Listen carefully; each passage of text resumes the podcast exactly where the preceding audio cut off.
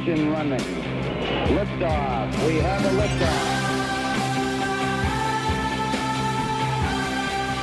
I'm back. I told you guys I was coming back after Thanksgiving. No, I didn't lose my job or anything like that. Welcome. It's Erick Erickson here from the resurgent.com and News 955 AM 750 WSB. Uh, this is a special podcast, as I have told people I was going to do this podcast, because normally I try to do this every year on the radio. And then what happens every year? I've been doing this now since 2011 and every year the same thing happens. I do this, and then we get a flood of calls from people saying, Do it again, do it again, do it again. I missed it, I missed it. Now I can just say, You got to go to the podcast. And it's a good way to promote podcast subscribers. Uh, before I get into this, if you are a podcast subscriber, will you please leave a review at iTunes, Stitcher, uh, Google Play, wherever you get the podcast? Uh, Jonah Goldberg just started his podcast, The Remnant, and he's already got like a thousand reviews from people. The the more reviews you people give me, the better it is for me in, in show promotion and all of that. So shameless, shameless self promotion here. Now, of course, I do get like hundreds of thousands of people listening a day on the radio, but nonetheless, they're not going to hear this. This is just for podcast subscribers. So the question is, why is Christmas on December 25th? And I bet you know the commonly taught theory that Christians placed Christmas on December 25th to co opt Saturnalia, the, the Midwinter Festival, or maybe it was Sol Invictus, the Festival of the Unconquered Sun. The theory went that Christians wanted to get heathens to convert by co opting their own holidays. And they could say, for example, Sol Invictus, the Unconquered Sun. See, see, Jesus is the Son of God. He's the Unconquered Sun. He conquered death. This festival is really about him. That's the way all of us have been taught. And there are many famous noted scholars who believe this, and there is some credibility to it. But there is a problem with it as well. It sounds a lot more convincing than it is, really, because none of these theories really started up until about the 12th century when you started getting people questioning the basic tenets of Christianity. It only became popular, though, when comparative religion became trending in the 18th century in Germany. Going to the earliest church fathers to look for evidence of Christmas, uh, it was initially celebrated in some pockets, particularly in Egypt. But what you find is that well before the Feast of the Unconquered Sun has been really created and imposed on the Roman Empire, Christians were already noting that Jesus' birthday was December 25th. So the question is why? Now, in Egypt, less than 300 years after Christ's death, Christians were celebrating his birth in the spring. The Biblical Archaeological Societies noted that the earliest references to Christmas actually come about 200 AD, at a time Christians weren't incorporating other religious traditions into their own. So Christians were specifically not trying to co opt Roman pagan holidays at this time. They were trying to be completely distinct and, and shunning other gods. Remember, this was still a time of persecution for the church. So they weren't doing, they weren't incorporating things like Saturnalia and Sol Invictus in their apologetics. By 300 AD, uh, more and more Christians were celebrating his birth around December 25th. Now, here's the thing: within a hundred years, Christianity was a on the calendar as a record, as a holiday. Christians looked to December because the early church was more interested in his death. And that's why the early church, by about 200 AD, and even before then, in some cases 100 AD scattered about, they were putting Jesus' birth in December, or what would be December on our modern calendar. Now, why was this? Well, for Christians, the death and resurrection of Jesus or what matter to the gospel. The, the birth is somewhat ancillary. Now, I would tell you there are three per- boundaries for being a Christian. One is a death and resurrection, another is a virgin birth, and a third is a trinity. Uh, you got to believe those three things to be an authentic Orthodox Christian. Now, there are some, like Mormons, for example, say they're Christians uh, and they don't believe in a trinity, or Jehovah's Witnesses, for example. Um, now, Orthodox Christianity would tell them they're not Christians. You got to have a virgin birth, you got to have a resurrection after death, and you got to have a trinity. But in the earliest days of the church, the big one was the resurrection. That is what the faith hangs its head on. That's what Paul talks about. That that they are the ones who should be pitied if if they've hung their head on a resurrection that wasn't true.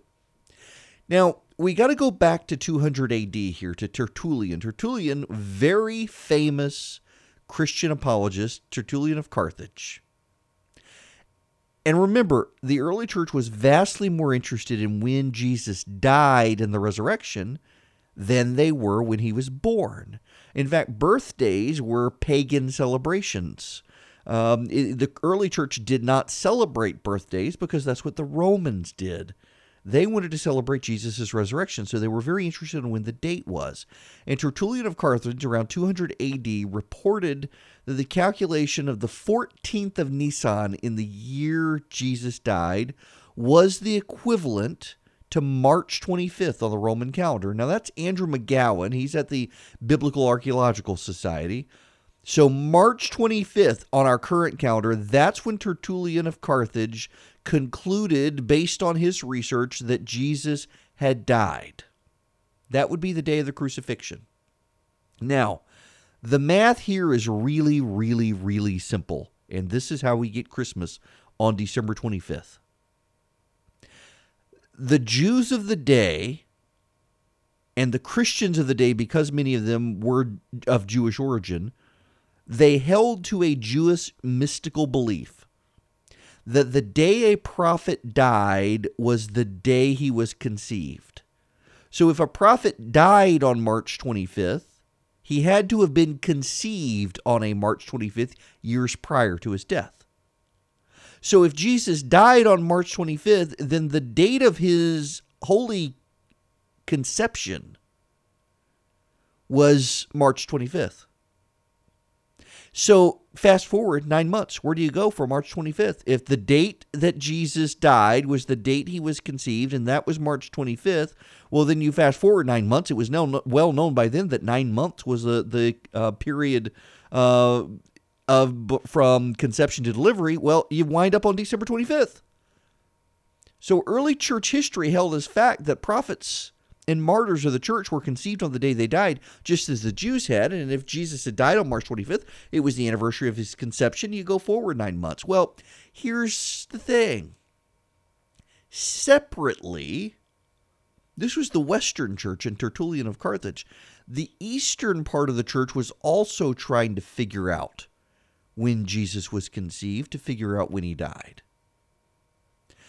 And Luke 1 tells us Zacharias, John the Baptist's father, or yeah, John the Baptist's father, was in the priestly division of Abijah.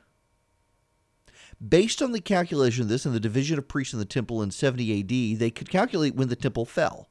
And presuming that the priests had monitored and maintained the temple all the way back, well, a number of early Christian historians presume Zacharias would have been in the temple in early October, late September, early October. Later historians speculate it might have been June, but the Gospel of Luke tells us when Zacharias left the temple, his wife conceived. In the sixth month, the angel Gabriel was sent from God to a city of Galilee named Nazareth to a virgin betrothed to a man whose name was Joseph of the house of David. So, six months after Zacharias left the temple, according to Scripture, would be March, Mary's time of conception. Fast forward nine months again, we get uh, the end of, of March would have been um, when they would have speculated Mary's conception. So fast forward nine months, and we're back in December. So the earliest church fathers in the East and the West were all settling on the end of March. They all respected Tertullian. He gave us March 25th as Christ's death, believing fully Christ's death would occur on the anniversary of his conception. The early church reinforced the belief well before any written accusations or evidence of the church incorporating Sol, uh, Sol Invictus or Saturnalia had been a part of its celebrations. Now, it's important to note here most scholars reject setting Christ's birth to Zacharias' temple service because of problems related to really knowing when he was there. But that's irrelevant to what the early church thought. The early church concluded Zacharias was in the temple, and six months later, the angel appeared to Mary.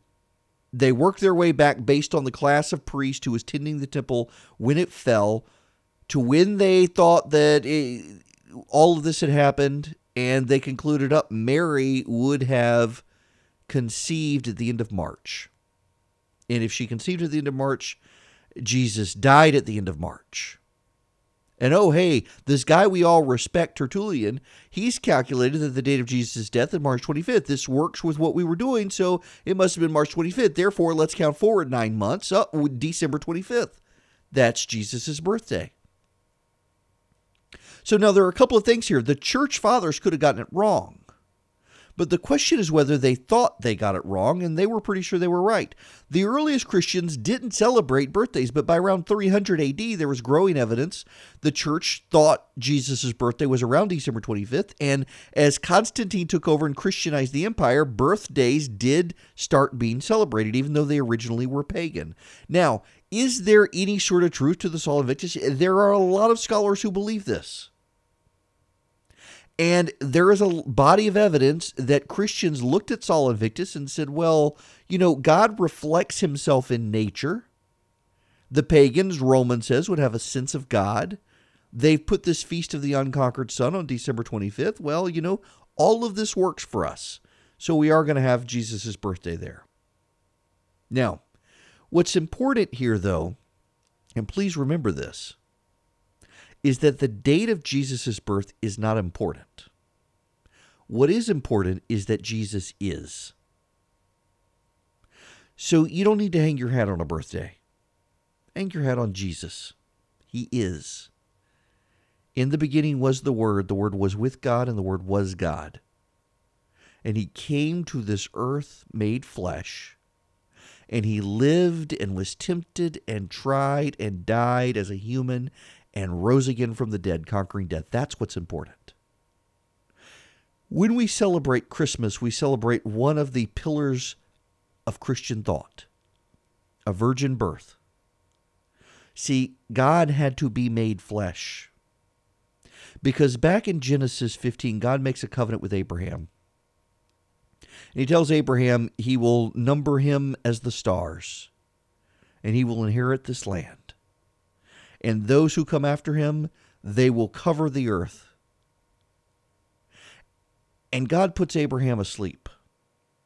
Because Abraham was going to enter this covenant with God, he cut these animals apart and he put them in halves, and Abraham was going to walk between the halves. And this is how they made covenants in the day. The, the servant would cut animals in half and walk between the body parts and say to the king, I'm going to make this covenant with you. And if I break my covenant, I'm going to wind up like these animals in a time where there wasn't really a written language, there wasn't a lot of literacy. This was a visible demonstration of what was going to happen to the servant if he broke the covenant with the king. The king was going to make all these promises.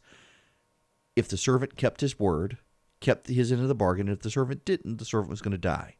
That's what Abraham did. He cut these animals in half and he was prepared to walk between the parts. But before he could walk between the parts, God put him to sleep. And in the sleep, he saw a vision of a burning, smoking pot going between the parts, a vision of God. God saying to Abraham, No, Abraham, if you don't keep your end of the deal, I'm going to die for you. That was well understood.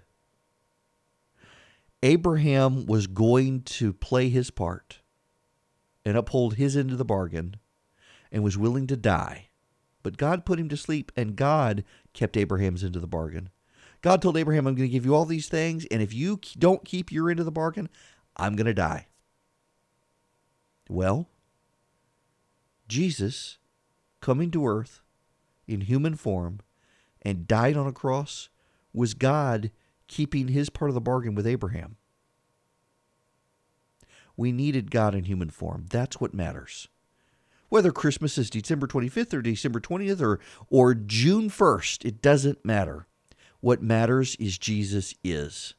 So when you get into your holiday season and you're all wrapped up on presents and trees and decorations, as I am right now, trying to put up the lights, find the broken light bulb, replace the light bulb, get the lights burning again, remember why we're doing this.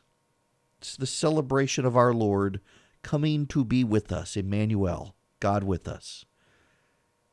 As you get into the Christmas season, don't fret about the perfect lights and the perfect present. Just remember Jesus, and all will be well. God bless. Thanks for listening. You can subscribe via Stitcher, Google Play, iTunes. You can text the word WAKE Or rather, I'm sorry, you can text the word show to 444 999. Text WAKE to 444 999 if you want a copy of my book. If you want to subscribe to the podcast in general, text the word show to 444 999 and I'll send you back links to Google Play and iTunes. You guys have a great, great day.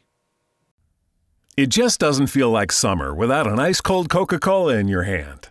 Stop by your local convenience store today and grab a 20 ounce bottle of Coca Cola or Coca Cola Zero Sugar. Or pick up even more delicious refreshment with a 20 ounce bottle of Diet Coke, Sprite, or Fanta. So, no matter how you soak in that summer sun, at home or on the go, grab an ice cold Coca Cola today and enjoy.